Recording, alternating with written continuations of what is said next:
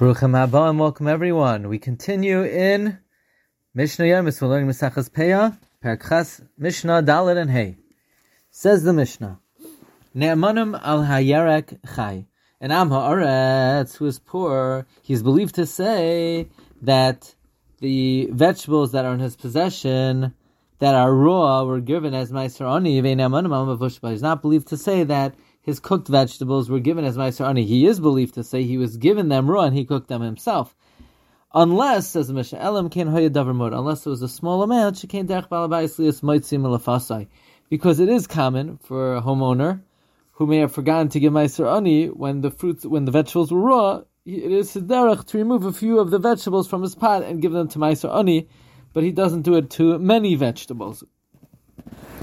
Now the Mishnah talks about how much Meiser Ani a farmer has to give. Usually the farmer takes off the Meiser Ani and he stores it on the floor, the threshing floor, and the poor people come and get it. What is the minimum amount you have to give to the ani? In begoren, we do not give to the poor in the threshing floor less mechatzi kav chitim than a half a kav of wheat.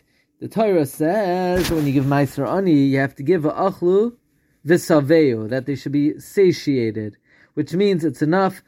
You have to give them food for an entire day, two meals. So, what constitutes two meals? You can't give less than mechatzi kav chitim, a half a kav of wheat, the kav sa'irim, a full kav of barley. Rabbi Meir Oimer, Rabbi Meir says chatzi kav, a half a kav of barley. Kav chetzi kusmin, a kav and a half of spelt. The kav groigoros, and a kav or a kav of dried figs a mana dvela, or a mana of pressed figs. That's a certain weight.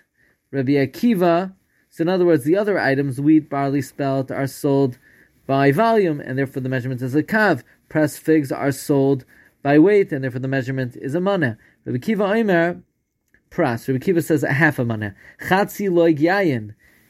The farmer can't give the ani less than a half a loig of wine. That's a measure of liquid. Rekiva Ravias, Rekiva says a quarter of a loig.